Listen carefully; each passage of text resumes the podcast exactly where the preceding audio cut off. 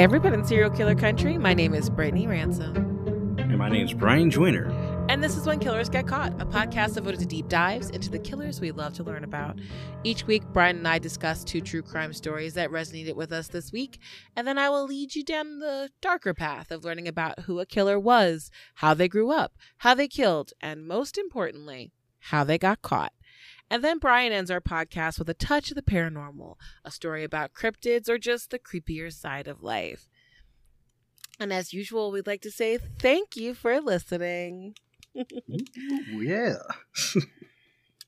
so, this week in true crime, I actually talked about this story on TikTok and people were pretty excited about it. But I know that uh, the cross section of, I think, people who do both is pretty small. And so, Brian, have you ever heard of Baby Holly? It sounds familiar. So, baby Holly was a little girl who was found in the woods uh, near her parents, who were dead about 40 years ago. Yeah, it sounds familiar. Yeah, yeah, I think I heard the story. Yep. and uh, pretty much they were newlyweds. Uh, they were gosh, my brain. Well, the the grandma is the one who's left now. Uh, her name is Donna Casasanta, and um, baby Holly Marie Clouse, who is now 42 years old and the mother of five, was located. Uh, her parents were Harold Dean Clouse and Tina Gail Clouse, and they disappeared in sometime between December of 1979 and January of 1980. And here's the thing the parents were only identified last year. What? They have been unidentified remains for most of the time that Holly has also been missing. Uh, of course, to her, she wasn't missing. Right, Um, of course. But a lot of this is thanks to those DNA tests that everybody loves to take. And uh, essentially, there was a match. Uh, and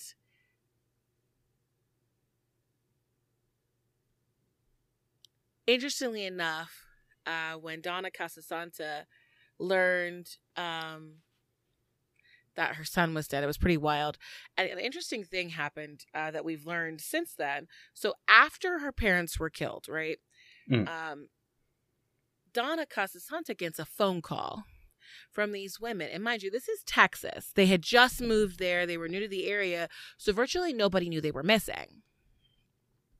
Um, Okay. and only Donna knew that she hadn't heard from her son and somebody who was out walking their dog in the woods. As usual, that's the way that seems to always find, you know, people in the woods. Uh, and the baby had been dropped off at like a church. Uh, but she got a phone call from these two women, specifically one who who called herself Sister Susan. And Sister Susan had her son's car and was like, "Meet us in Daytona, and we'll sell you your son's car back." Donna, of course, tells the police, um, but there's nothing they could really do. They couldn't hold them on anything, and they couldn't prove that they hadn't just found the car uh, and and taken it. But Sister Susan said that she was a part of a, a religious organization that owned, that believed in separating men and women, and it's just it makes no sense why this is probably who they think killed them, but they have no idea. And it makes no sense because they didn't even keep the baby. right. um, Holly ended up getting adopted, uh, but her grandmother says that like they met over Zoom and it was a, a- an intense moment, and uh, she looks just like her mom. Like there's a photo of her holding a picture of her parents when she's a baby, and she looks a lot like her mother. And uh, her grandmother was like, they even sound the same. wow. That's wild. Yeah. But uh we're still they're still trying to figure out who killed them, but I mean that's probably going to uh I, I feel like it's going to reveal itself real soon. you think so? I my brain thinks it's not going to happen, but at least for Donna, I feel kind of happy for her because she just found out she has five great grandkids. That's so awesome. so she at least has a family to reach out to. oh, I feel that's a oh, that's a nice. It's a That's a good nice one for you before I take you down the awful path today. Well, guess what? I think we are on the same wavelength today because guess what? What? I I got a nice one for you too. All right. Okay. Um so earlier this week a corgi in Lancaster Aw. was was shot in the head. What? Yeah. He- Who would he- hurt a baby? I don't know. He he's adorable. Um his name is Arthur. Mm-hmm. And yeah, so from what I've seen from the uh, PSPCA, um, they, for the from their Instagram profile, um, they found him, and like it appeared that he was shot in the head, but he is alive. He he's alive. Um, shot right between his eyes, and whoever shot him left him for dead. But like he crawled under a fence into like a, a I guess a a family someone's family's farm and I guess they brought him into the you know PSPCA and like it took him two weeks to like heal up but um no no no it took him two two weeks until they called him no, no Oh, God, goodness gracious He was, like, running No, away it was from them? it, it was two weeks ago it was it happened two weeks ago I'm You're sorry having a hard time right now. I'm so sorry. it happened two weeks ago that they Alright. that they got this call from this family, the PSPCA, that they had found a dog who wandered into their like their property, and Mhm. he had some type of wound on his head, and like he he ran from somebody obviously who tried to kill him. Um, he is alive. Um, there, I guess there there was a bullet that was left into his in his head. Mhm. Um, he had he was very very badly taken care of. He had fleas. He had ear infections. He he was anemic. Boy, this dog had it rough. And then to like top it off, someone tried to shoot him in the head. Or someone did shoot him in the head. Um, Yeah. but they're searching investigating to see like who would even do this um who would do this why someone would do this to like to a little corgi a little cute guy he's so adorable um but they're hoping that he makes a full recovery um he's obviously still alive. He, he's he uh they had a video of him like running around and stuff. It's just adorable but like I, I saw this and i was like okay we need something cute today. And i was like ooh hey how about this? This is something that is crime related because someone tried to kill somebody or something. Yeah. And it was I a cute This was an attempted murder. It was. It really was. But he's alive and still adorable. So there you have it.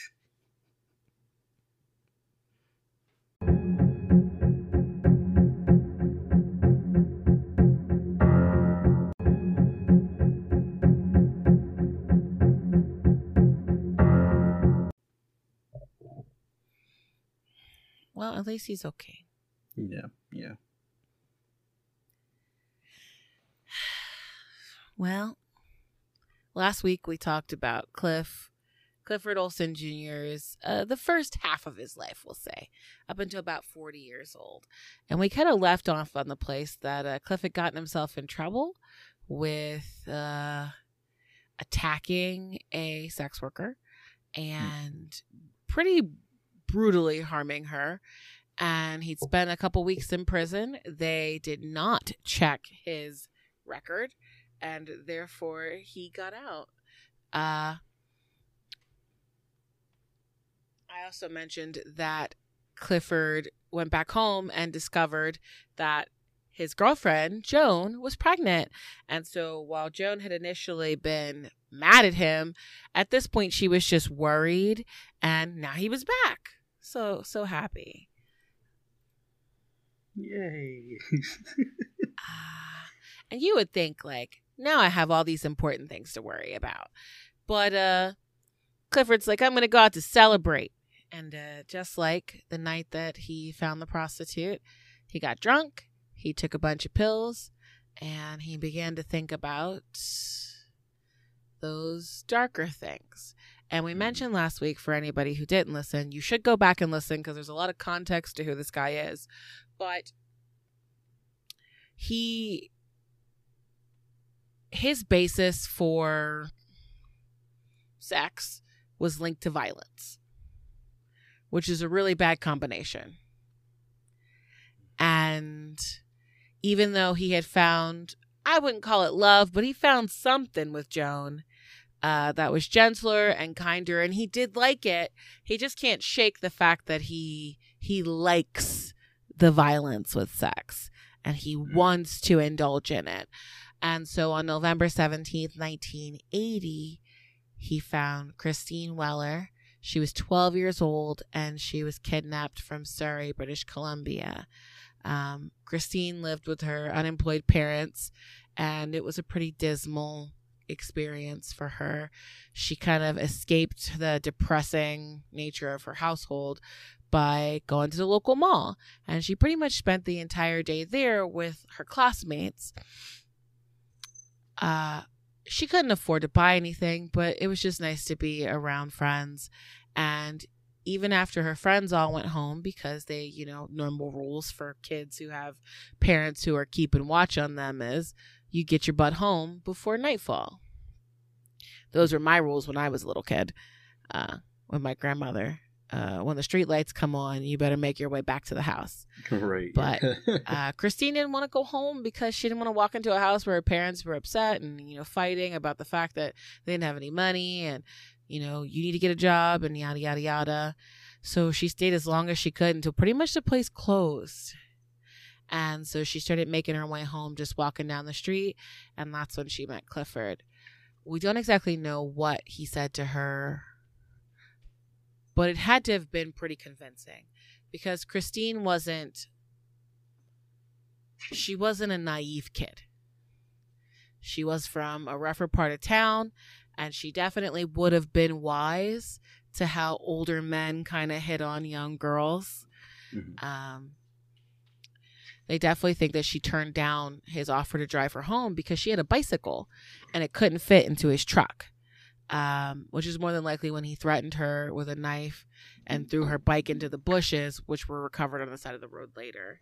Um, we know that she was threatened with a knife because he cut her, not deep enough to kill her, but it was enough to let her know that he would.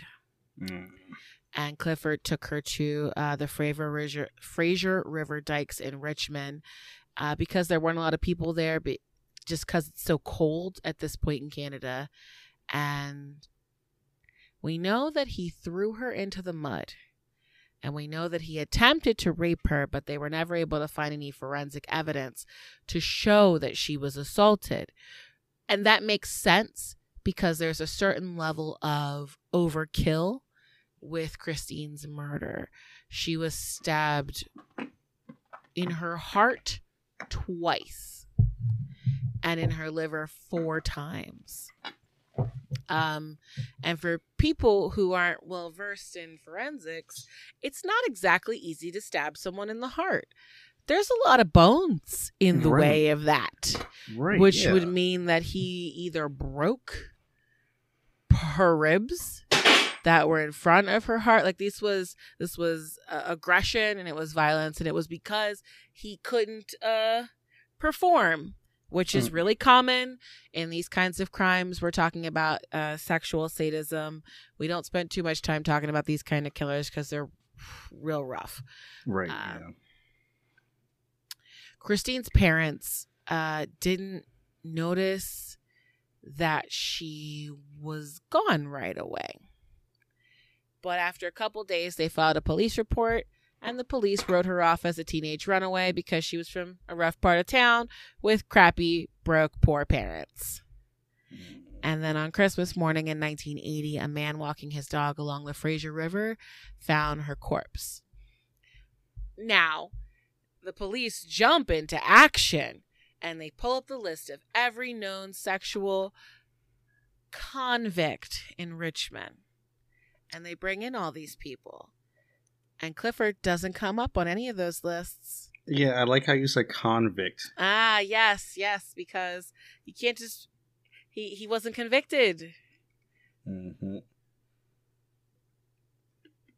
In fact, they bring Clifford in as an informant. And they're like, "Listen, we heard from other police that you knew things. So, you know, let us know if you hear something." He's like, "You know, I'll keep I'll keep my ear to the street." Now Clifford decides. So essentially, Clifford and Joanne are like, "Let's do this. Let's get married." Uh, and they're trying to set a date for the spring, and she's pregnant. It's a very bustling time, and Clifford decides that he's going to settle down. Before he's going to settle down, though, he needs to head out and see the rest of the world. And so he starts driving through a bunch of old places. Uh, he heads up into British Columbia, uh, to see BCP because the prison was officially shut down all the way and had become a strange sort of tourist attraction at this point. He actually buys a ticket and walks through the prison as a tourist. And while he's there, one of the old guards from the prison is there as a tour guide. Oh. Does he recognize him? The two of them pass by each other easily a dozen times throughout the tour, and none make the connection until Clifford is standing next to one of his old cells, and the guard looks at him and makes a phone call to some of his friends who are still working as uh, officers. Mhm. And they're like, he's wanted, he's at large. Remember, Clifford escaped Mm-hmm. and was never caught. Right. So, by the time that Clifford leaves the prison, done with his tour, the police are waiting for him outside. Uh, they add a month onto his most recent sentence, and he is sent to the Matsqui Institution in Abbotsford. As far as Joan knows, he is having this weird sort of solo bachelor party, and there's still a couple months before the wedding. So Clifford's like, I'm not telling her nothing. Hmm. All I have to do is get out in time for the wedding, marry Joan, and we're fine. This time, he's in prison. He's got no interest in gangs. He's not trying to make any new friends. He just wants to keep his head down, do his time, get out on parole, and that's exactly what happens. He drives back to Joan, and she's like, Did you enjoy your cross country trip? And he's like, Yup. Clifford uh, has them sell the house, Joan's house, and relocate mainly because of the rumors about the attack on the prostitute. He didn't want Joan finding out. So they, he finds a new job and he gets a new house in the city of Coquitlam. He gets a job for the superintendent in town for an apartment apartment block, the same place that he rents the place. Uh, they start house hunting after that like apartment find because they're like, well, once we have the baby, we're going to need a bigger place, but for now, this is enough. Um, and Stephen Olson would arrive shortly after their move. Clifford is happy. He has a wife, a child, a job. No outstanding warrants for his arrest anymore. He starts- Anymore, no. He starts going to church every Sunday. Joan is really happy. They they get to learn the Bible. He can quote it at this point. But while they're they're planning the wedding, the urges begin again. And Clifford fixates on building this persona in his new town. He's now the sweet older man who's kind to all the kids in the neighborhood. And it doesn't seem odd at first that he's always talking to all the little girls in the neighborhood and complimenting them and giving them little gifts. It doesn't seem strange because he d- he did for all the kids in the community. He made Mhm. sure to never show anybody too much personal attention. But it's one of those things that people should have been afraid of. I'm going to go out on a limb and say that if there is an adult who is spending a lot of time with your child and giving them presents and things, I'm not going to say you should necessarily be worried, but you should be watchful yeah. Um, keep an eye out. Yeah, just to make sure that it's it stays a, a lovely kid grown up relationship and nothing more. So here's the thing though Clifford, just like plenty of the other serial killers we've talked about, can only keep up this facade for so long before he goes back to this need for violence. There was a point where he tried to introduce like slightly more aggressive sex to Joan, but she got more pregnant and he was worried that he couldn't do what he really wanted. So he stopped doing that. So I think that's kind of why there's a delay here between um, the killing in November and then April. Um, I think it's partially because he got that initial satisfaction from killing Christine Weller, but also because he did kind of sort of coerce Joan into something strangely like violent, but not super violent. But either way, it wasn't really enough to kind of sate this this growing horror inside of him. And so in Clifford's mind, he's just like, listen, I have to do these things and then I'm going to spend the rest of my days doing good things for Joan and for Stephen, who isn't born yet. But I'll, I'll let you know when that happens because there's, there's very clear lines as to when he does certain things. One is, ha, wow. But uh, either way, that only lasted him until April, five months. And then he just had to do something. And so he had spent the previous months kind of prospecting and looking for a kid in his neighborhood who would be the perfect victim. And her name was Colleen Marion Daignault. She was 13 years old, and when she wasn't at school, she virtually spent all her time alone in her home. Typical latchkey kid.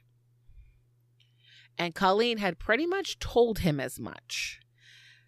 So on April 16th, 1981, he offer he sees her and he's like, "Hey, you know, I'm going to have a weekend job uh, opening with the apartment complex and you can get some money and you know, maybe be out of the house, get a couple job skills." And she's pretty excited. He's like, "Hey, I'll drive you to the office. We can fill out some paperwork."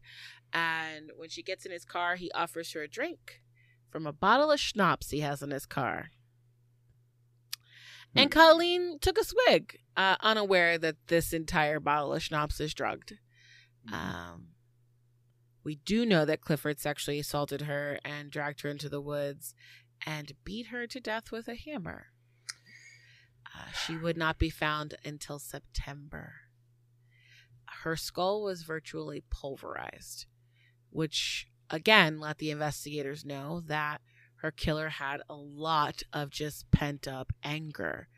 The kind of anger that it doesn't make sense that you would take out on a child. Now, when Colleen goes missing, the police do their due diligence. But just like Christine, they're like, I mean, here's this kid who spends all her time in the house. Maybe she met somebody. Maybe she ran away. They went to the superintendent of her apartment building. Hey, it's Clifford. And he's like, oh yeah i know her. She's always at her house. And he tells her he tells the police all about her routine and her family life. And while the police are investigating colleen's disappearance clifford kills again this time april 22nd 1981 and he kidnaps daryn todd johnsrude. Daryn was 16 years old and he lived in westminster. He used the same ruse that he used on colleen picking up the teen walking near a mall offering him a job at a construction site that they picked up a six pack to celebrate, and when Daryn wasn't paying attention, he roofied the drink. Um, mm. Daryn was unfortunately a perfect victim for Clifford because his family was new to Westminster, and so a lot of people didn't notice him missing. Uh, Clifford took the unconscious boy to the DeRoche uh, area where he prepared. He had already previously prepared a kill site. Clifford would admit to the police later that he'd been more violent with Daryn because he wanted the boy to wake up and fight him. Okay. Daryn was found less than two weeks later and he had injuries everywhere broken bones, a cracked skull, stab wounds. Uh, unlike some killers who are changing their methodology as a forensic countermeasure, Clifford is doing different things to see how they feel. He's he's enjoying the different kinds of murder weapons and the different ways he can hurt people. Don't like that.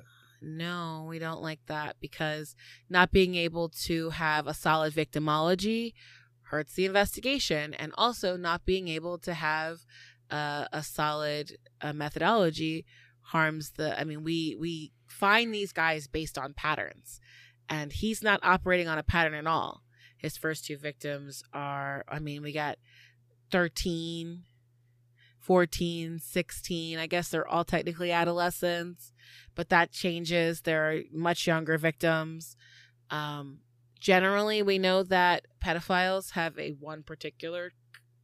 They like either boys or girls, so Mhm. it's pretty rare that it gets mixed up. Right. So he's operating completely different from what we know. And in 1981, the the profiles that we used to find these kinds of killers had only been around for about a decade. So, if that. So it's very new and not everybody's using it.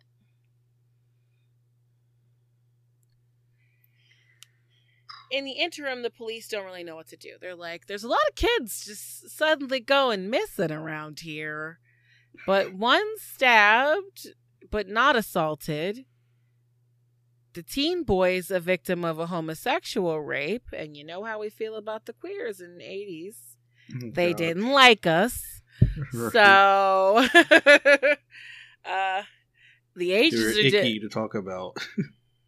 Right. They didn't even interview Clifford about Daryn because Clifford wasn't a known homosexual. Mm. Now, the weeks before the wedding, which was scheduled to be on May 15, 1981, Joan needs Clifford by. So he's like, I'm here. I'll do whatever you want.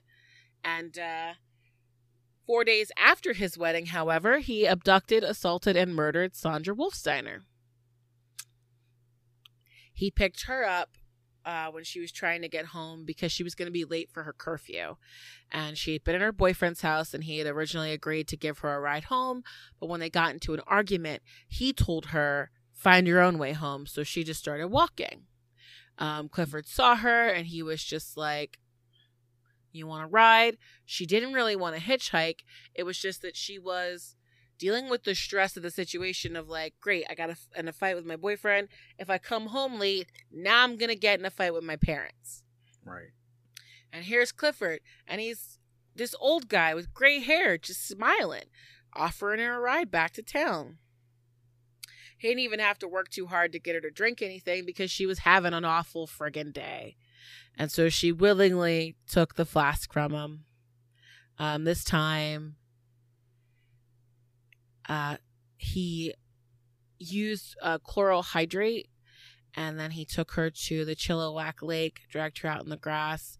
Um, the, she was out so cold she didn't wake up during the physical assault or the murder. Like, not a good drug to use. Mm. And I wrote something about chlorohydrate and then I deleted it. Um, it's a sedative that's used to treat short-term insomnia.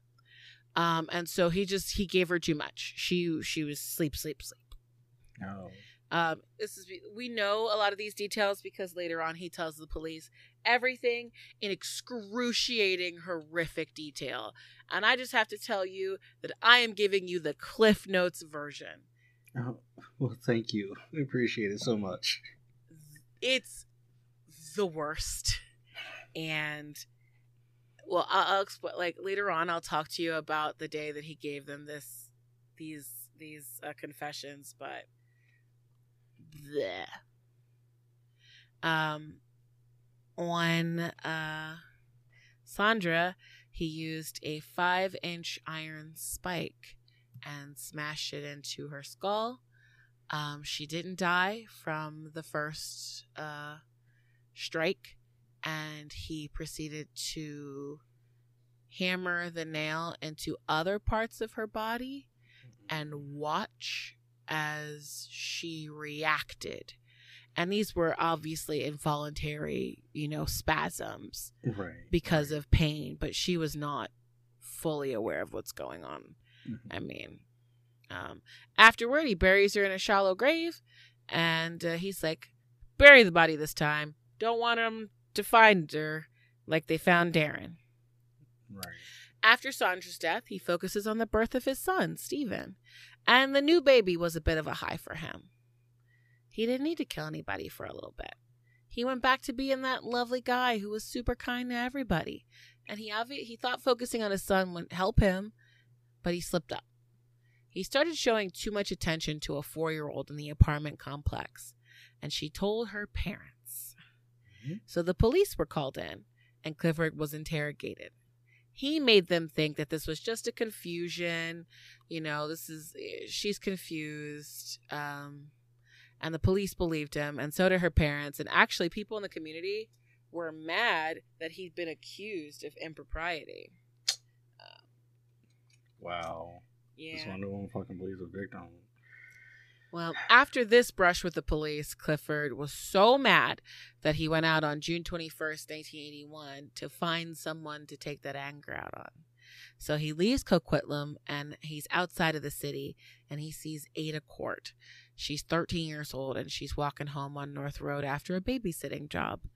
Um, he offered her a ride because she looked tired and she didn't really respond to him because, again, the 70s were really the era of hitchhiking. Mhm. She's just like, leave me alone, dude. um, and so he kind of kept hammering away at her until he brought up the idea that, you know, he's like, oh, well, you're leaving a babysitting job. I have an administration job. And that's probably way better than, you know, dealing with people's brats all day long. Uh, you could do it on the offer her a weekend and you can make more money. Yes. And he's like, oh, you know, we can do your interview in the car as I drive you home. Hmm. Mhm. Clifford even played into the role that he was so grateful that he had found, you know, such a mature young woman to, to do this job. He gave her the flash. She took a swig, and just like with all the other children, it ended the same way. Um, Ada was killed with multiple hammer blows to her skull. Uh, he also uh, used rope to strangle her with and syringes to try and inject air embolisms into her Oh bloodstream.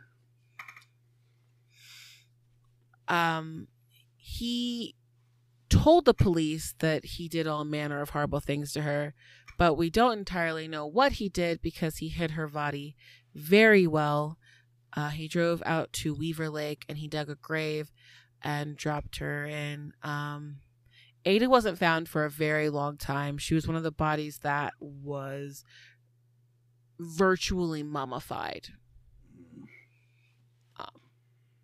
on his way back home, Clifford kind of thought about the night and he realized that uh, killing, even though he was doing more horrible, horrible things, wasn't giving him the same kind of satisfaction as he was getting before.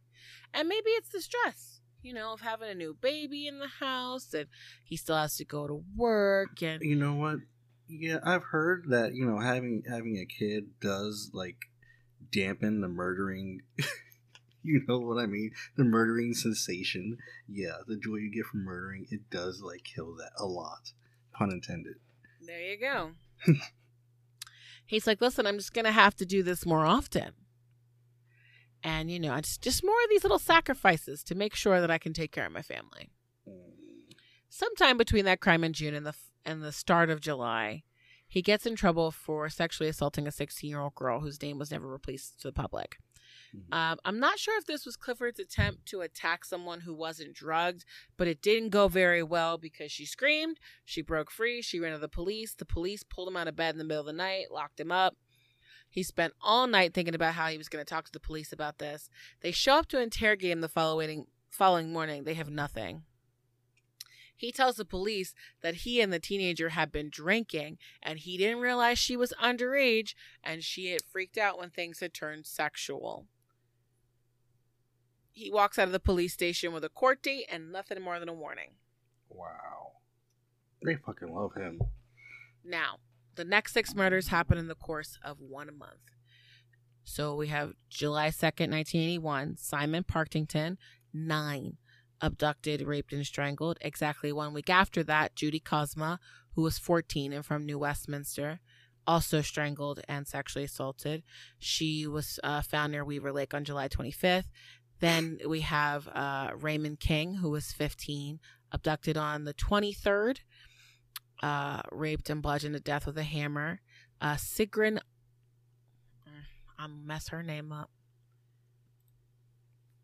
She's from Germany. Uh, and that's kind of almost one of the saddest ones because she was just here on vacation. Her name was. Sigrun Sigrun Arnd. I just like to say people's names right. Uh, and she was 18, and she was just a German tourist, and she was also raped and bludgeoned to death on the 25th. Two days after that, he kidnapped Terri Lyn Carson, 15, and then he killed and kidnapped uh, Louise uh, Louise Chartrand. She was 17 year old, years old, and that was on July 30th. So I'm kind of going to go through these murders because I also want to explain the movement of the police as they're happening. Right. Now, with all of them, it's the same thing coerce the kid into the truck, offer them a drink, drug them. If it's alcohol, soda, either way, it's always laced with something. Um, sometimes, though, it was just drugs. Um, sometimes he used his tools, which he kept under the front seat, his little murder box, to torture them. Other times, he strangled them. Uh, Simon Partington was strangled by hand since he was so small, and he was buried in this particular uh, wet soil by the river. Um, once Simon disappeared, the police determined these are not runaways, and we have a problem. So the press is in on this at this point, and they're like, these kids are all being kidnapped and killed in the lower mainland area. Uh, Canada has a serial killer. And as soon as they pick up on that in terms of the media, the media also pinpoint the police. How does it take you six kids missing to realize that this is a problem? Mm. And of course, the other issue is just as the police are beginning to catch up, he's killing five more at the same time. This happens all in the course of one month. When Judy Kozma goes missing, the newspapers immediately zoom in on her. She's a potential victim. And one of Clifford's friends tells the police that he saw a girl who looked like Judy in Clifford's car. But the police are like, listen, we need you to go on record. And he's like, no, no, no, no, no. He backs out. He's like, I'm not sure. It was just a girl who kind of looked like the girl in the picture. Judy's family goes public on TV. They request information. Clifford responds by looking up this family's information, calling them, and mocking them about the death of their child. Come on. He tells Judy's parents that she's dead and that she sobbed and begged him and pleaded with him. In fact, he had recorded her screams and he played them for her parents, or at least who he thought was her parents. In fact, who he actually called was the Kozmas landlord. Mm. The police put a wiretap on the landlord's phone. And side note, even though the mom didn't have to hear her child like screaming, it's real bad just hearing that Yeah. Someone terrible. calls your house. But either way, they put a wiretap on the phone, but Clifford never calls that number back. He's not stupid. Now, this is the first time that the police realized that he had recordings of the crimes. And they learned that this serial killer's trophies aren't clothing or items, it's their voices. This is a detail that could be used to find him, but it's real bad. Now, Raymond King is picked up just like all the other boys with an offer for a job. But Raymond actually fought him back and ran away. And he probably would have gotten away, except they ended up fighting, and uh, Raymond fell down an embankment where he broke his legs. Um, Clifford then climbed down the embankment and bashed the boy's head in with a rock. Sigrun Arn was just naive. She thought that all the people she met in Canada were so kind and nice. And so when the stranger offered her a ride, she was like, okay. Um, it was after Sigrun's murder that the police began to watch Clifford. And they didn't think he was the murderer, but they were like, he's got to know. He's got to know something. He always knows something. Oh yeah, of course. So they bring him in for questioning and they ask him over and over again Are there any new criminals in town? Do you you know a lot of these children? How do you know these children? Clifford's like, Well, how much will you pay me if I find this out for you? You know, if I go undercover like I used to. And the police are like, listen, we've got discretionary funds, but you got to give us something to go on here. And so Clifford, in his greed, makes a stupid move. And he's like, listen, I don't know who did this, but I think I know where the bodies might be. And he tells them some of the locations, saying that, you know, he heard it through the grapevine. But this does not make any logical sense. Yeah. Okay, first of all, I'm still pissed, even though I realize like I remembered that you told me that I was going to be upset this episode because the fucking police paid him to tell. oh, wait, wait, wait till you find out how much and just how this goes down. No, I don't want to know. yeah, it's bad. Uh, so here's the thing the police are like, yeah, yeah, we'll look into that. And they're like, okay, either he's the killer or he's an accomplice. Mm-hmm. But they're not, like, sure, we'll pay you, having no intention to pay him. They put him under 24 hour surveillance. Unfortunately, it wasn't, it didn't get approved fast enough because uh, Terri Lyn Carson got abducted in the same area where he had picked up Christine Weller. He actually had seen her a bunch of times as he drove around town, and one day after casing her, he stopped and offered her a ride. Same as before, plies her with drinks, takes her out to Chilliwack, assaults her while she's under the influence, and waits until she wakes up, then strangles her and stabs her to death. Um, I believe that Terry's murder was him attempting to relive his first one. He picked her up in the same community and he committed the same crime. Um, he, he, he killed her in the same way. And this isn't uncommon for serial killers. That first kill is like getting high on a, on a drug. Um, and just like somebody who abuses drugs, the same amount of drugs no longer are effective. With killing, they can never recapture that feeling, so they go into a frenzy trying to get the adrenaline rush from before. Clifford is in the middle of a frenzy as far as like how the FBI defines this. But unlike, say, serial killer Ed Kemper, he's not self aware enough to understand the compulsion. And just three days after killing Terry, he's back out on the street hunting for another victim, and that was Louise Chartrand on July 30th. Louise was the oldest victim at 17 years old, and she was on her way to work uh, in Maple Ridge, British Columbia. He offered her a ride to take her the rest of the way. And Louise wasn't unaware of the risks. She more than likely had seen the news stories, but Clifford knew how to turn on the charm when he needed it. And so she accepted the ride, but she very quickly realized they were driving away from her job pretty quickly. She refused his offer to drink anything, and she even tried to talk her way out of the car. Um, when she went to try and open the door, he hit her in the head with a hammer and knocked her out. Um, he took her up to Whistler Mountain and pretty much did anything possible that he could to try and give himself some semblance of satisfaction, but it just wasn't doing anything. And virtually as soon as he buried Louise, he went back out on the road looking for another victim that night.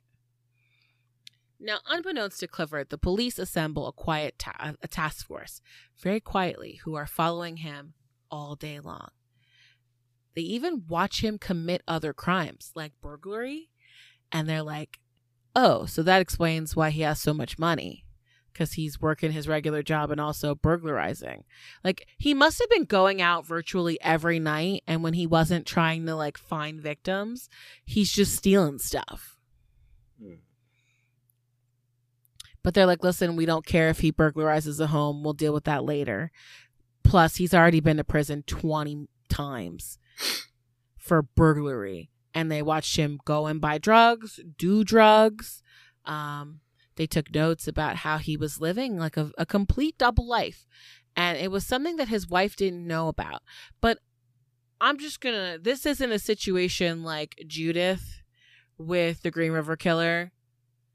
I think Joan just like didn't want to see anything because Clifford is not doing a good job like at hiding things. Like she's like, he's home. He's look at that. He's feeding the baby. Wonderful. Good, good, good almost husband. Good husband. but like outside of that, he seems erratic. Randomly getting wasted every night, like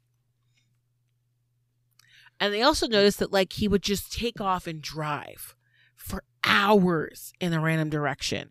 And then he would stop in a new city and he would talk to all these different people.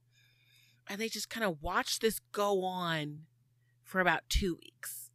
Um, this was an exceptionally expensive surveillance op. He is costing them so much money in gas. And this is when gas was like a dollar twenty five. Oh wow. So they're like, when is he gonna do something? They didn't have to wait too long. August 12th.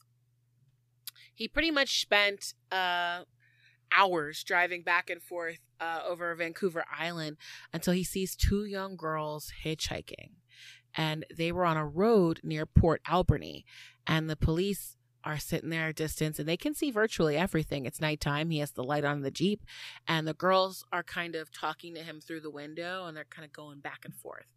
And these particular officers are struggling because they're like, if we pick the wrong time, we lose the opportunity to get him. But what if he picks these girls up and we lose him? And he kills both of them.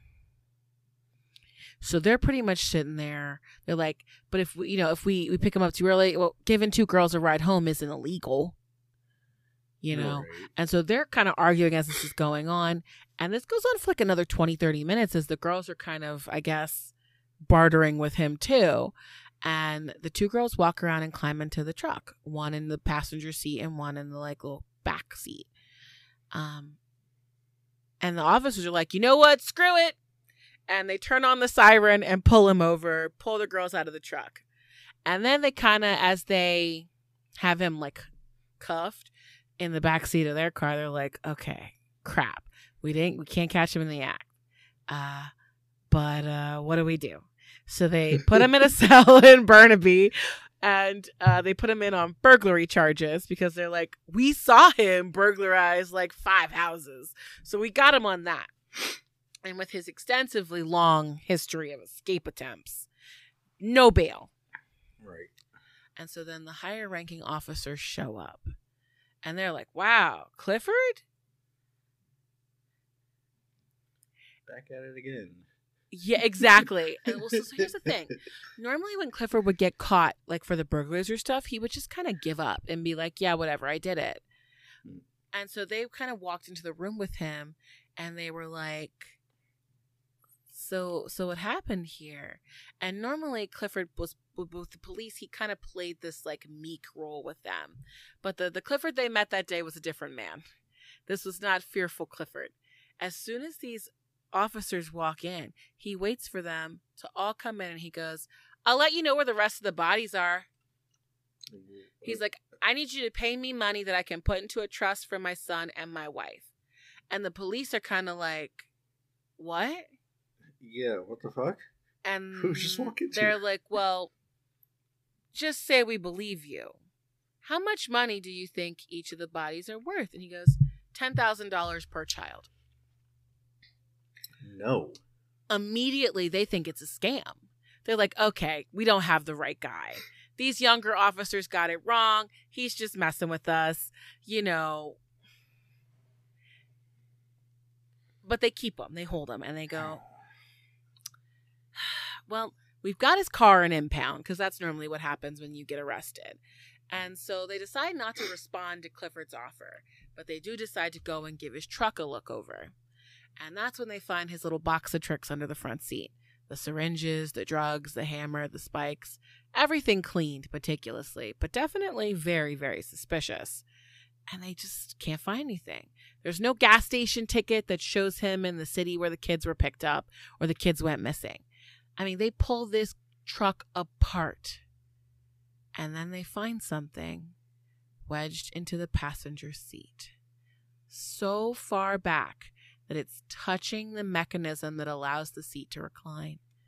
And it's a school notebook with the name Judy Kozma written on it in a Ooh. young girl's handwriting. They actually stop everything. No interrogation, no nothing. Mm-hmm. And we're just like, okay, so we know that Judy was in his truck.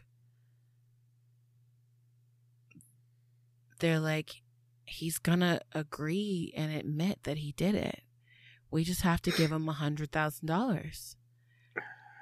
They go back to the interrogation. They give him cigars, food, anything to try and get him talking, but he's not given anything. And the only piece of evidence they have is this notebook. And it's not enough. But still, they head over to the prosecutors and they bring up all the circumstantial evidence. And on August 25th, he's charged with the murder of Judy, Judy Kozma. There's still this weird question in the air, though, about whether they should accept this weird deal. At this point, the police only have four bodies and 11 total missing children. They rip apart his house. They find nothing no tapes, no items, no nothing. They investigate Joan. They find nothing. And then a man by the name of Corporal Fred Maile goes and pulls Clifford out of his cell for an interrogation. And when Clifford meets Corporal Maile, he's like, okay, this is the guy. This is the guy that gets stuff done. And so Clifford just says 11 bodies for $100,000. And Maile repeats it back to him like, for $100,000 in cash, you want to provide us with the bodies of the missing kids. And Clifford's like, not just the bodies, I'll give you a signed statement on each of them and evidence. I'll hmm. sign off on every one. So Corporal Maile's like, listen, we can't just give you all this money based on your say. We would need some kind of assurance that you're on the level. And Clifford's like, you know, likewise, I want to make sure that Joan gets the money before we go any further and that you all aren't trying to trick me. So he's like, how about this? I'll give you a freebie. I'll tell you where this child is and give you the statement. You get the $10,000 in cash. And when we go to the scene, you call your men and hand that money over to my Joan, and I'll call Joan to make sure she got it, and then we can get on with the rest of it. This conversation definitely settles it for the rest of the police that they have the right guy. Mm-hmm. But Corporal Maile, however, isn't fully ready to commit. So Corporal Maile's like, What about your lawyer? Like, your lawyer is not going to just sit back and let you do this. And Clifford laughs at him. This is all being recorded. And Clifford's like, This is my lawyer. He works for me. He does what I tell him to do. And then he asks, He's like, So let's write a contract. And so here's what it says This is an undertaking of an agreement between RCMP, uh, that's the Royal Cal- Canadian Mounted Police, and Clifford Robert Olson. Um, this is uh, this will be paid to this is paid by the RCMP to Mrs. Jones Olson for the following information: ten thousand dollars cash for each body of a missing person, up to seven bodies; thirty thousand dollars for information of four bodies which have already been recovered, which relate to the above seven other people missing. The agreement should be undertaken and shall be binding in law as not to disclose this information. Uh, in this agreement to the Canadian press, the following missing persons are covered in this are covered in this agreement: Judy Kozma, Daryn Todd Johnsrude, Raymond King, Simon Partington, Ada Court, Louise Chartrand, Christine Weller, Terri Lyn Carson, Colleen Marion Daignault, Sigrun Arnd, and one identif- unidentified female. $10,000 will be paid to Mrs. Olson up to a total of the recovery of seven bodies. Clifford signs it, as does Corporal Maile. But Corporal Maile is like, listen, this has to be approved by somebody way higher up than me. He's like, I don't have permission to give a $100,000 to you. And after the interview's over, Clifford calls Joan and he's like, listen, you're going to be rich. You're going to live in the lap of luxury for the rest of your life. Thanks to the deal that I just made. And Joan's hmm. like, what are you talking about? The police were just here. They tore up the house. They keep asking me all these uh, terrible questions about you. And he's just like, this phone call is being recorded, but you're going to get a visit from my lawyer who's going to lay things out for you. Don't talk about anything over the phone. But you and Stephen are going to be well taken care of. So Corporal Maile takes this paper to the commanding officers, his commanding officers, and they're like, we don't have the ability to give him this. And so those guys take it to their superiors who look at it and are like, we don't have the ability to approve this. And it goes all the way up to the Attorney General, Allan Williams. The Attorney General is responsible for pretty much all of the criminal justice proceedings that happen in Canada. And Attorney General J- uh, Williams has a lot to think about. And he's like, listen, plea bargains and things of that nature aren't uncommon in our justice system. And there's background deals and backroom deals. Mm-hmm. He looks over Olson's history and he's like, the police have paid him a fair amount of money over the years to be an informant. Is this any different? The problem, and what really got stuck for him, is that he doesn't want to be the one to, to give a criminal money right. for his crime. He also doesn't want to set a precedent that a criminal could turn themselves in for money because that's going to cause a huge mess too.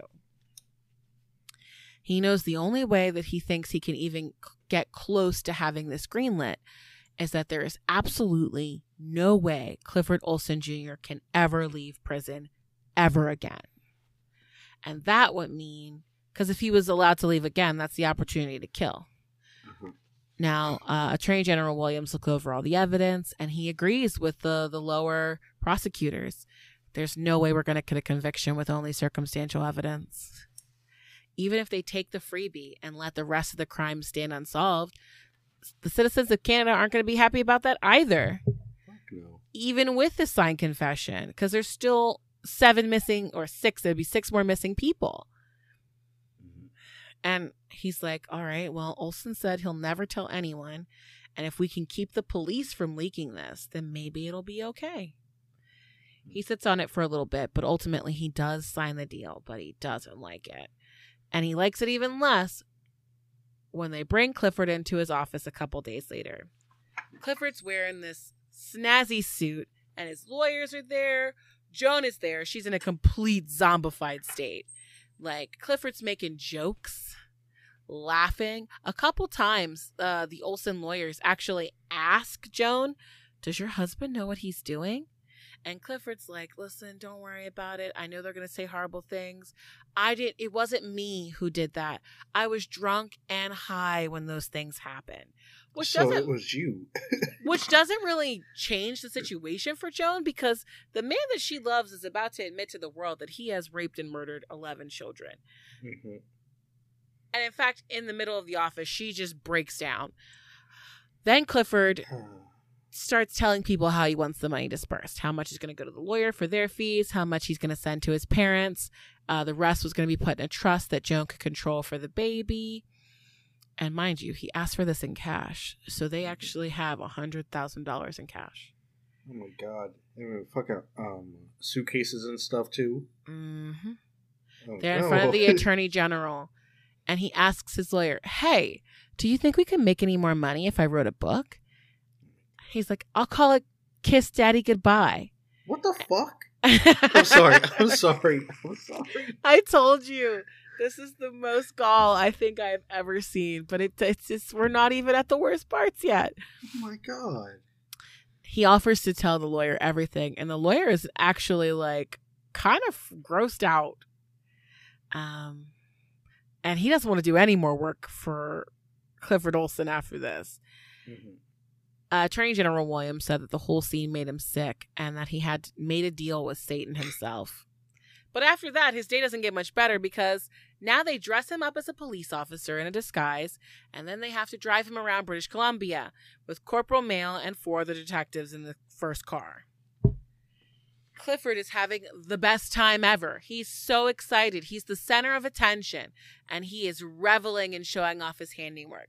And this is when he explains everything, he every single detail.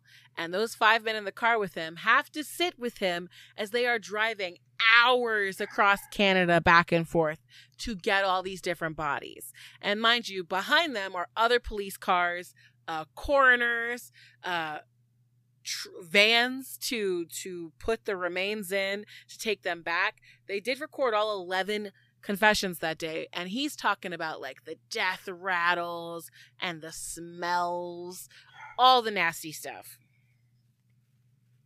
But ultimately, uh, everybody is exhumed and the sites are secured.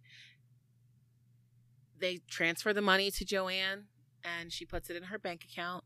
Um, and ultimately, the police have to admit in the end that without Clifford's confession, it's highly unlikely they would have found these bodies. Many of them were seriously decayed already because of where they were buried or where they were stored. Bodies in water, bloat, which uh, totally ruins uh, decomposition. Um, some of the soil where some of the bodies were buried mummified the remains because of the peat that was in the soil uh, some of the rec- victims could only be identified through dental records because they had been so severely like their skulls were shattered. Um, all of them had to be identified by forensic pathologists. Um, and when the when the police realized that the victim who was unknown to them was the German Taurus, they were like, "Crap, we didn't even know she was gone because we didn't even know she was here." Wow. We never would have found her like as far as her family was concerned, Sigrun just Sigrun just hadn't come back from her trip yet. And even with her physical body and the description of what she looked like before she died, it still took the police months to get her official records from Germany so that they could file her death properly and then send her remains back to her family in Germany. This is a very long day, and the police officers who have to sit with him all day are not happy because, as part of his deal, he only wants to eat at steakhouses. So that's uh, three meals. McDonald's. Three meals. that's still too good for him. Three meals. I know it really is. And so he's eating baked potatoes and T-bone steaks and drinking soda and happily chatting with the waitress. And I can just imagine these five officers just hmm. unhappy to be here. In the meantime, Joan is devastated. All of this goes on without the media knowing anything. Corporal Maile called in all the favors that he had. The Attorney General also called in all the favors, and they told the media, you cannot report on this. Because if the citizens of Canada know that we just paid a serial killer a hundred grand, there's going to be hell to pay. So a couple of days later, he asks for the Attorney General. Clifford asks, and so the attorney general shows up and it's just like, I thought our business here was done. And Clifford says, Well, listen, I gave you the first one for free. And I gave you the, the next set for a hundred thousand. What if I told you there were another twenty bodies and I'll pay you five thousand dollars a piece for those? Corporal Maile is here when this is going on, and he's like, I don't know if this is true or not. But they write it down and they're like, uh, you know what? Just like last time, we got to talk to our superiors. Got to do. And here's the problem they thought this investigation was over. Nope, now it's not. And the problem is there are a butt ton of people missing in North, Mer- North America. People traveling into Canada, Canadians traveling to America, and it's in thoroughly possible that he could have picked up any number of hitchhikers and killed them. Even just accounting for the people who are only missing in British Columbia, we're still talking potentially a thousand people, and any one of them could have been hits. I mean, at one point, Canada did have a highway serial killer, and right now, people believe that there is another highway serial killer who is killing Indigenous women. And that's in the 2020s. So the police are like, all right, we're going to look through every single unsolved murder and see if there's any potential, like any validity that there could be another 20, right? So they try and narrow it down to his behavioral patterns because they figure they find the method of the madness. Like, even though there was no pattern, the lack of a pattern is a pattern. Mm, yeah, it makes one. Um, even when they scale it down to the time period when he was so at first they they just get in the area where he was living and then they, they kind of triangulate his movements and where he was driving. They get 17 young women and six girls. And then they scale it down to the time between november 17th and july 1981 and they have 20 potential victims so Corporal Maile comes back to the prison and he's like, All right, let's talk about this. And this time, Clifford's kind of mad. He's had to wait now. And he's just like, you know what? I changed my mind. It's back up to $10,000 a body. And then very quickly, he kind of catches himself and he's like, you know what? No worries. The bodies will still be there when you come back around. He actually, Wow, quote, so he says, fucking- You always know where to find me, oh meaning God. jail. I want to smack him. Now, pending the trial, he gets put in jail. Thing is, he can't blend in. Everyone knows why he's there. And uh, child predators aren't exactly treated very nice in any prison. The prisoners this time throw lit cigarettes at him. They throw trash into his cell when he's sleeping. They knock him around, knock him over, push him. At, uh, finally, it gets to a point where they have to put him in solitary uh, all but two hours a day. He's allowed to exercise for one hour when nobody else is in the yard, and that's it. The rest of this time that he's by himself, he's calling up reporters and complaining about the conditions in the prison. He says, I'm living like a dog. And when they returned my suit that I wore when they brought me into custody, someone took off all the buttons and wrote baby fucker on it. You know, just to remind him why he was there. Probably a guard. Probably a guard. Definitely a guard. So of course, like he gives all the local newspapers all the details. And he's like, you know, and he, he does this because he's going to he wants to threaten the attorney general that like, you know, I'm going to tell them what happened and you're going to get in trouble if you don't give me another 100 grand. But what he doesn't know is that the press already know and they've already been paid off, which is why they haven't been writing about it already. Um, and pretty much the attorney general tells them, listen, if you talk about this at all, I'm going to hold you in contempt of court. Um, this is prejudicial knowledge. Um, and essentially, they're worried that if this goes to trial and that information is in the papers, it will skew the jury, it'll cause a mistrial. The date for the first trial is set, but they actually don't end up having to have a jury. He just straight up is like, ah, I don't need a jury. I did it. He even cried while he confessed to all of the murders. Um, after the court clerk reads out all the charges, he says guilty. Uh, Justice Harry McKay was the presiding judge who had a lot to say about Clifford Olson Jr. Uh, specifically, he said, No punishment that any civilized country could impose would be adequate for the severity of your crimes. You should never be granted parole for the remainder of your days. It would be foolhardy to let you at large. And he was sent to Kingston Penitentiary, where he was to spend the rest of his natural life. And for a moment, it seemed like the media circus was over. Mhm. And then one newspaper published the deal because they're like, there's no trial. The trials, there's no contempt of court anymore. The public is outraged. The families are outraged. There's an immediate campaign to try and force them to return the money to Canada or for it to get for it to be given to the families of victims. Right. But Yeah. Jones like, I'm not giving this back. Attorney General Williams is public enemy number one, or public enemy number two. Uh, Clifford is number one, and he tells like Williams tells the press like this was a unique case. I don't think anything like this will happen again. The decision was not easy for me to make. His crimes are so horrible. Um, they shouldn't be revealed. I don't want to dwell on the details.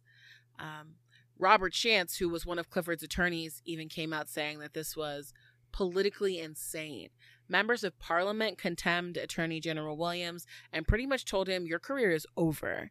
From that point on, the police tried to seize the money from Joan, but discovered it was already gone. Damn, she spent all of it, or No, she, moved it. There's a public Oh. inquiry into what happened. They're trying to find any level of wrongdoing on the side of the police. The Justice Department, the coroner, they look at everybody. They investigate everyone. Then, of course, there becomes a discussion of why didn't you guys pursue him earlier? What the hell were you doing when he raped the prostitute? The first murder happened around the same time. Joan is getting harassed by the press because she accepted the money. And one paper, she just goes, I'm a good person. I can look myself in the eye in the mirror and not feel ashamed. And I kind of understand because she was a victim too in some ways. This went all the way up to the Supreme Court, and the Supreme Court could not take the money from her. The contract was airtight. Just because it's immoral doesn't make it illegal. Of course, guess this like an asshole. Clifford is having a great time. He is sending little bits that he wrote himself to the local papers. One of the guards was quoted in a newspaper saying, uh, they said that they heard him say, If I gave a damn about these families, I wouldn't have killed their kids. Eventually, the uh, prison cuts off Clifford's communication. He's not allowed to talk to anybody, not even his family. Um, but he still manages to pass off his stories and writings to other inmates who pass it off to the press. It got to the point where some of his victims' families were pursuing civil cases against him because of what he was saying publicly. They started suing him for injuries, losses. Um, but the problem is, like, they won those civil cases, but he had nothing. Nothing was in his name. Even the house they own was in Joan's name. And God, she was terrible. Yep. He could work the rest of his days in prison and never make enough money to pay what he owed to those people. And for a little bit of time, he's quiet. He spends time focusing on parole, Ugh, which is another annoyance because in almost every country in the world, natural life, when you get life in prison, tends to be about 25 to 30 years. Um, that's why, in some more of the heinous cases in the United States, they'll do multiple life sentences to make sure that someone doesn't leave. Right. So, Clifford's first parole hearing is in 1997. He applied under a clause called the Faint Hope Clause, or Canada Criminal Code S.745.6, which is a statutory provision that allows a prisoner who's been sentenced to life in prison to be eligible for parole once they've served 15 years. Mm, He is Hmm. denied. Of course. Canadian law also says if you've been convicted of first degree murder, you can apply for parole after you've served 25 years. So on July 18th, 2006, he tries again. He's also denied.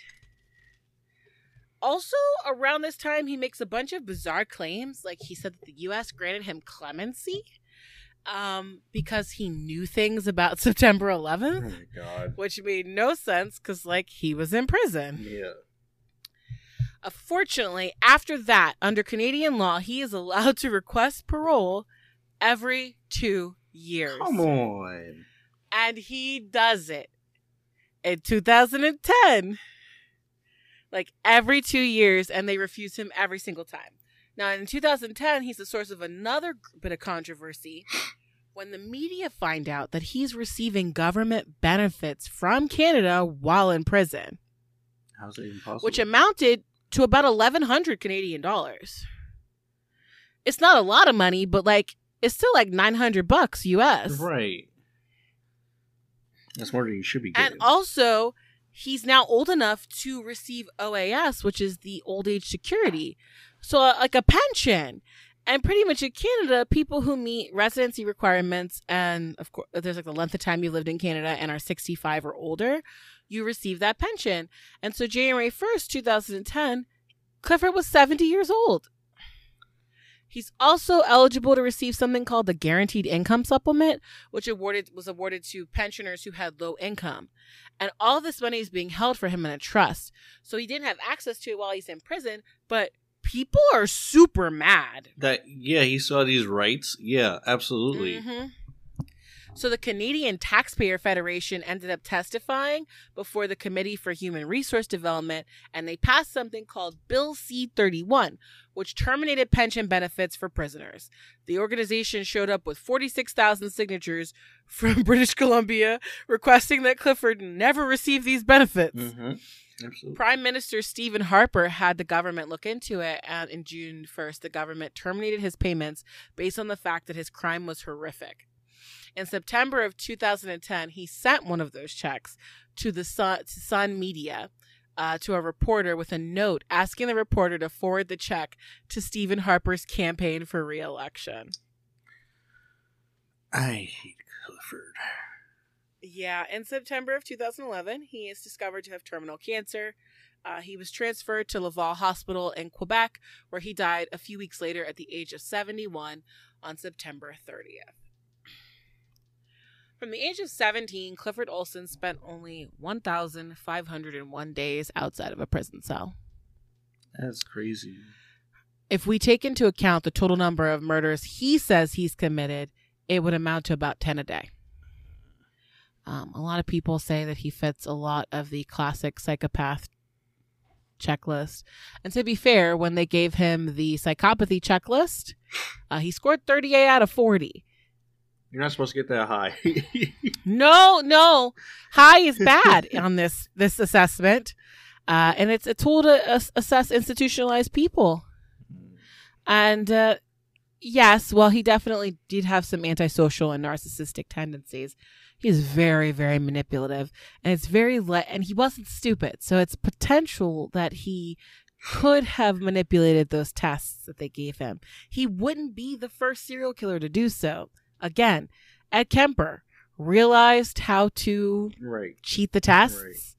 and give them the answers that they wanted. Clifford got high on attention, and being more and more outrageous gave him more attention.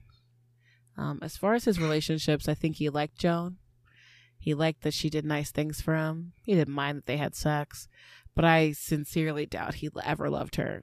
Uh, he's one of those few people I think never loved anybody. Um, one time while he was in prison, a reporter asked him, What do you think about Hannibal Lecter? And Clifford said, He's made up. I'm the real thing. That's gross. Yeah. Over the year, yeah. Over the years, people were very upset with Joan when she said she still loved her husband. Um, she did divorce him in March of 1985 Mhm. and pretty much kind of lived mostly in obscurity, occasionally responding to the press over the years. Um, she would tell the press that she never actually got to keep any of that money because she spent so much time in court due to the, the families of the victims that it kind of just got cannibalized by court fees. And as for little baby Steven Olson, Mhm. we absolutely don't know what happened to him. And I hope he lived a life where he didn't have to know what his dad did. Right. I hope Joan changed both their names and they moved on and had a perfectly normal life. You can only hope. Yep. And that's what I got for you today. Well, that was infuriating. I told you. the, the the part where he wanted to write a book. and in the title of the book. I'm gonna oh god. oh, yeah. About saying goodbye to his son. Bruh. No. Okay, no. okay. Let's talk about cryptids, shall we? Yes, let's talk about some cryptids. Okay, awesome. We're going to do that. Okay, so today's creepy whatever. It comes uh, actually, Brittany. You wanted to talk about this um, a few weeks ago. Actually, Oh? do you remember who you were? Mm. No. I was gonna say. uh, okay. Um. So this this this cryptid or creature has a very very true tale to it. Um, it's from Kentucky. Um, Louisville. Is that the cool alien cryptid I don't think it's cool. that looks like it's wearing a dress?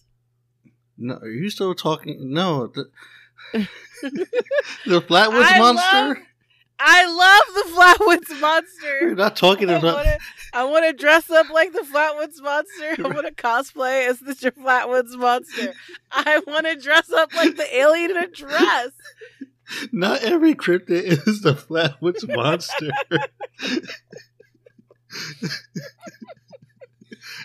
oh my god, we're gonna get you a dress that looks like it's the damn Flatwoods monster. Okay, we're gonna do it for you. I think it's great. oh my god. Okay, so Kentucky? from Kentucky. Yeah. Um. Kentucky cryptid? I didn't. I don't think of anything from Kentucky other than chicken. Sorry, y'all in Kentucky who listened. oh my god. Okay.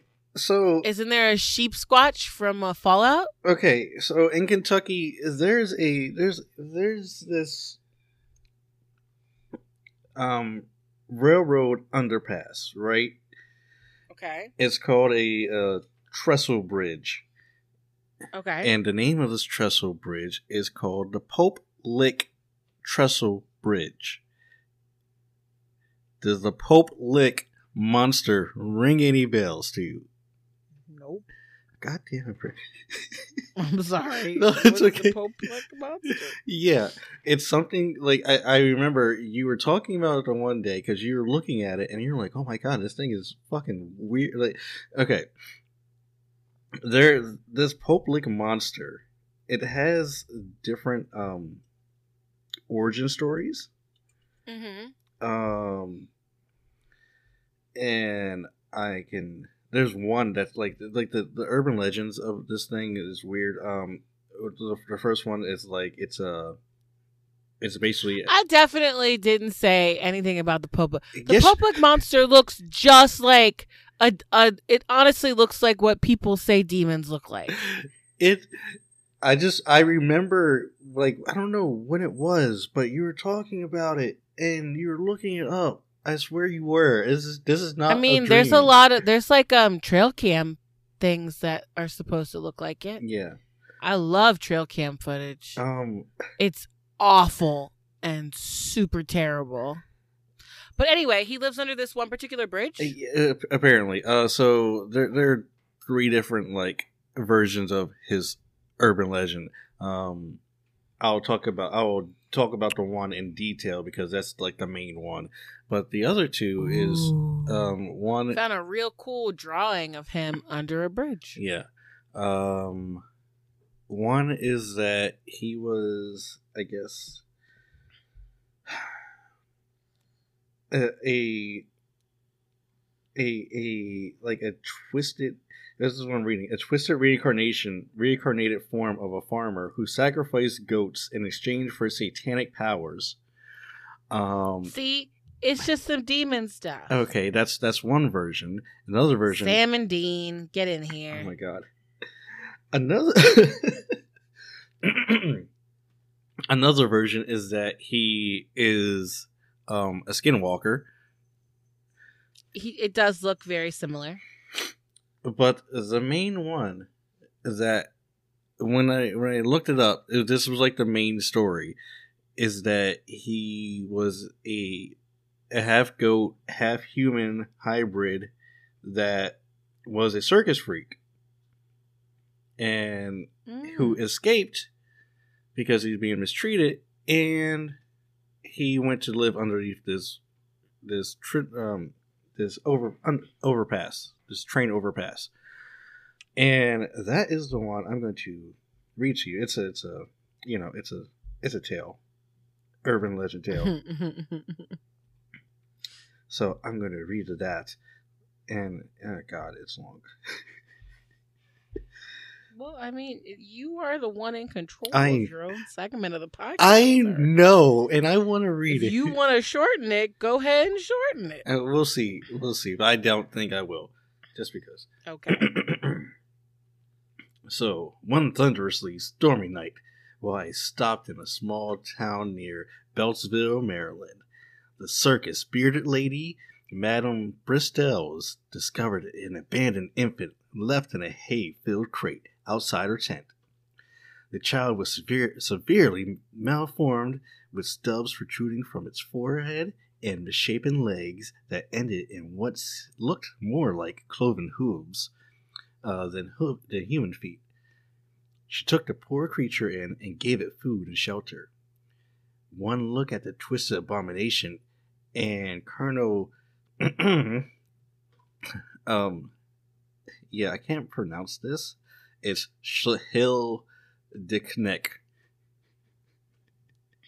Okay, That's what his name Uh-huh. is. The Colonel. That's his name. He's the Colonel. Um, and this Colonel, he knew that he had struck gold. He had found a starry attraction for his freak show that would make him rich beyond his wildest dreams. He took the child and raised it in captivity, never letting it out of his sight or its cage until it could be fully exploited for its grotesque appearance. The beast grew in size and strength over the years, its stubs becoming full size horns, and its temperament as nasty as a temperament given to it by the cruel circus carnies charged with keeping it imprisoned.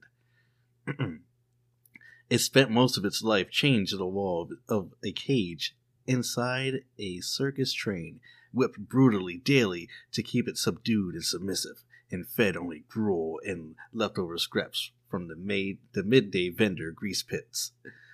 One fateful night, during a thunderstorm as violent as the one on the night of its birth, the circus train was passing through Fisherville on its way to a performance in Louisville, Kentucky.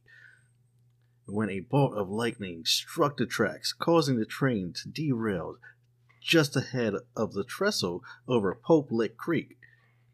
The twisted wreck probably killed most of the colonel's crew instantly, but not all of them Okay. since body parts were found as far away as two miles from the crash site.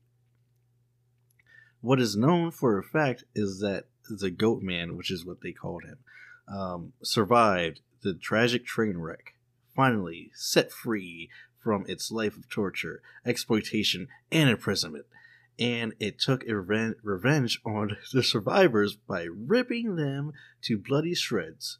The colonel's body was never found, and it was it is suspected that a few of his cutthroat crew of clowns, circus freaks, and dangerous animals may also may have survived the deadly accident, but were never found. I'm I thought you were gonna say the clowns killed him. Saw- That's honestly where I thought that was going. I just love the name of the cut the cutthroat crew of clowns. Yeah. I love it. okay.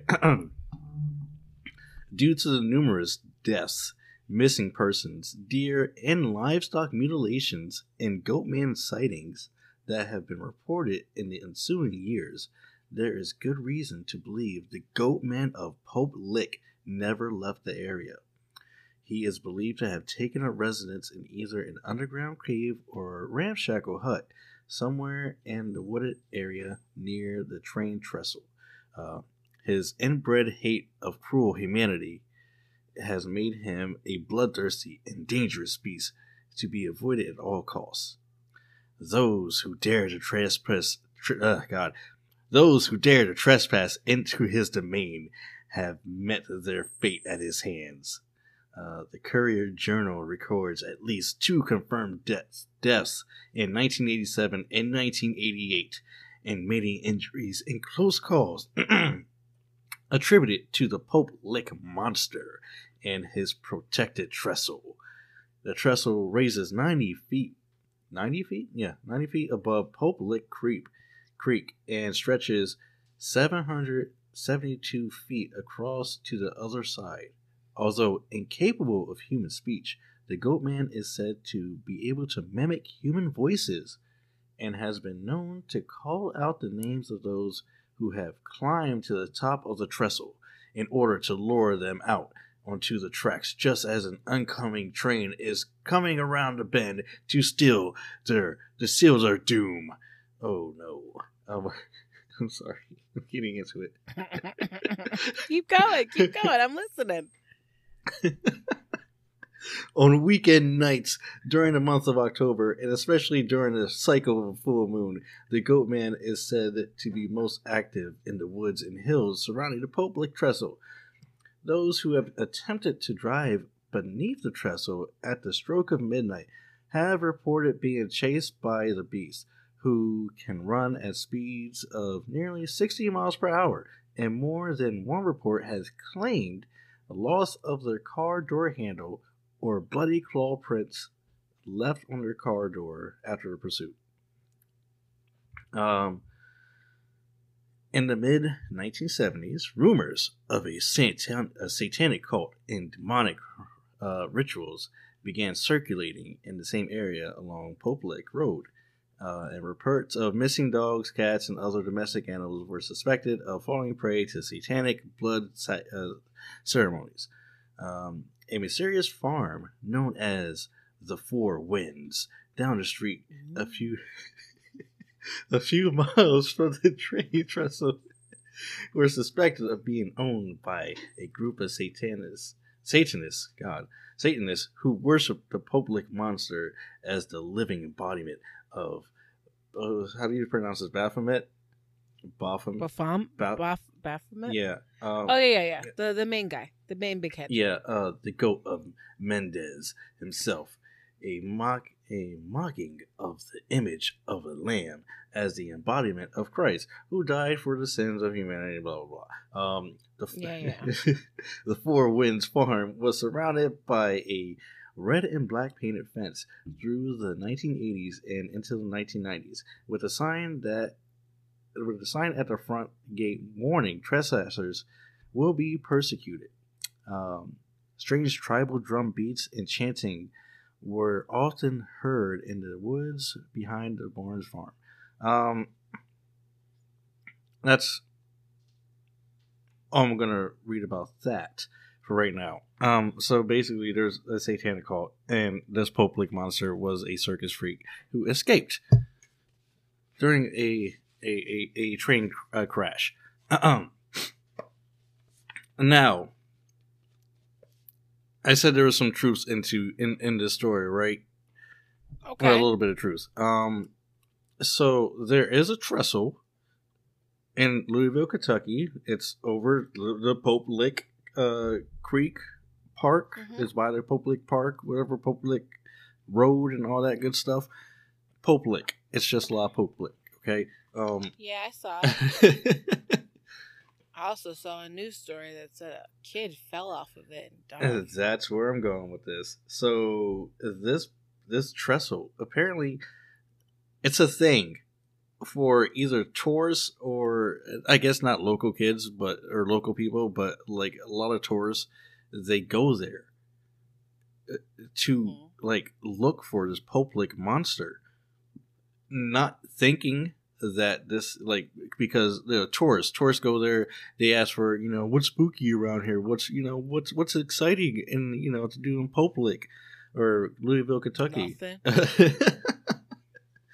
Um and you know you know if they talk to the wrong people they're like oh you know there's this trestle. You know the trestle is right? All right well if you go up this trestle right over there um you might you might be able to meet a goat man, and if you got to stand at the top of the trestle though, so if you stand at the top of the trestle, goat man will appear at the strike of midnight. All right. Is this still? This isn't still a working trestle. It right? is a working trestle. Okay, see that's my thing because trestle is very thin bridge that only fits a train. It only nothing else. No, nothing else. There's no walkway, nothing. It only thing that goes it's on just made for train passage. Absolutely, it's only one way. Yep. And so, like these tourists, they go here, and they're like, okay, well, I don't see it, and you know, they're, you know, these these people are like, oh, don't worry, it ain't working that train don't go by no more. Um, but the train goes by a lot more um, than you think. Mm. um, and some people have died because of this. Um, some people have. Well, I don't think they've getting they've gotten hit by the train, but you know they've they've had to hang from the trestle as they see this train coming as they're walking on it. So they have to drop down to hang on it, and some people can't hang that long, and it's 90 feet above the ground. It's also like a lot of them are above water. Yeah.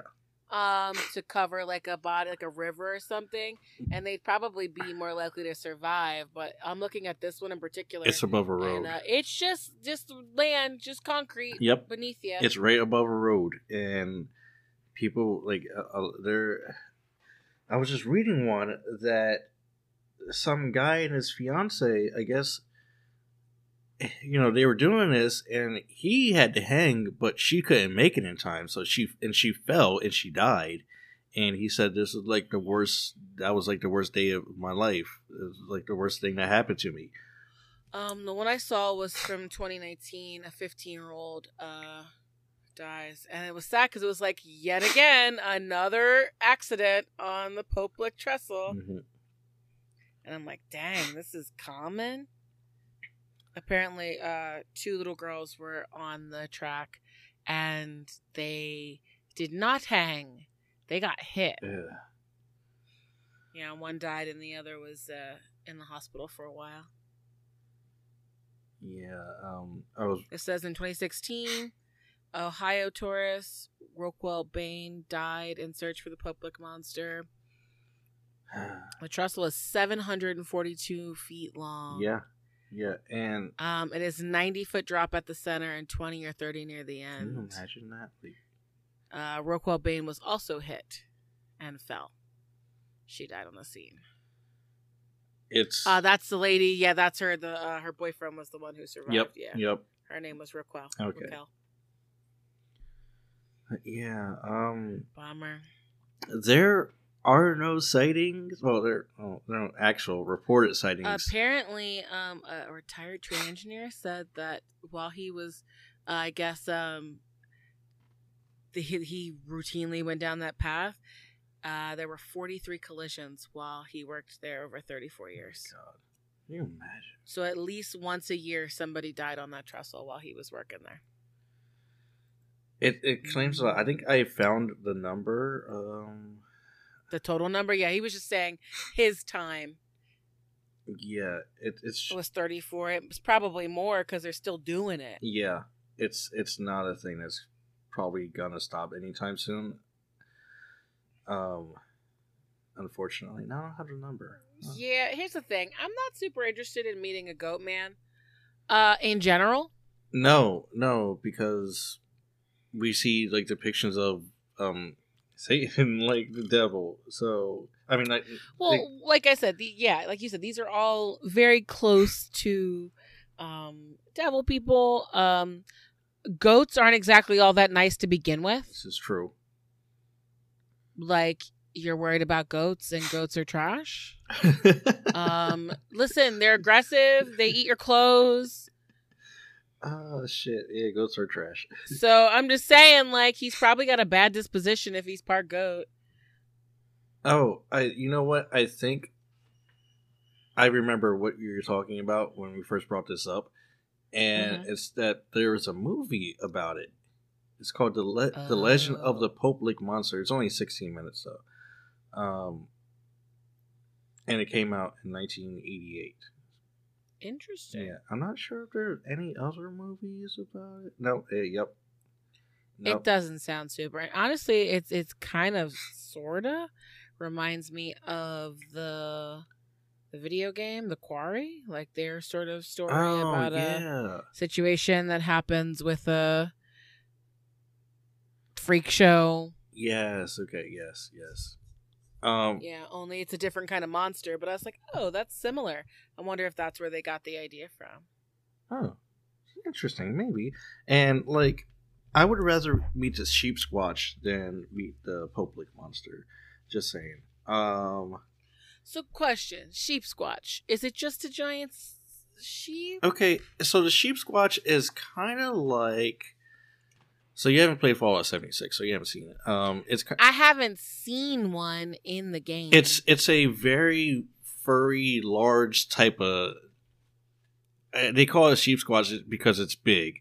For one, it's big like the Sasquatch. These aren't nice at all. No, they're, they're big. They have It's got a skull face. It's terrible Some- looking. I think Sheepsquatch, and I'm like, cute, no. fluffy. They're just very hairy, and they have Mm. they have sheep or ram's horns as uh, you know for their heads, and yeah, th- th- Oh, I don't want to meet these guys in the game. they're not fun to fight. I'll tell you that for right now. Um, don't don't fight them alone. Oh, I remember hearing you be mad about it. okay. Um. So here's one more thing. So you remember that Okay. that that cryptid love uh coloring book I have.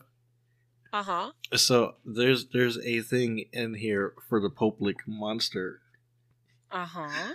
Uh, do you want me to read his dating profile for you? Sure. Let's see who he wants to be with. Okay. So the tagline says, "Looking for someone on track." Ah. I love it. And uh, its name is Slick the Pope Liquor. It, Ew. turn ons, uh, 50, filthy fishnet stockings. Um, turn off is Mondays. Yes. Okay. Um, favorite movie is The Two Popes. Uh, okay. yeah. Uh, and I guess their their profile paragraph they have. Can you feel that? A vibration, a connection. I promise you, this is not the hypnotic suggestion. Just take a little stroll over by those train tracks. You'll be fine. Promise. What do you say? Cat's got your tongue? Goat, goat has you by the throat? This sheep has come to put you to sleep. Ha ha ha ha ha. I'm just messing with you. So what are you doing Friday night? Oh my goodness. I love this thing so much. And then yeah, it has a picture of it. Of course, because it's a coloring book, but like yeah. the picture is basically it's not even like a a, a, a goat person. It's these it's like a demon. It just looks like a demon. Like a demon on a stripper pole. If that All right. that's that's the only way I can explain this how it looks. Um Whew. that was fun to read. Uh, well. We had a nice a nice podcast today.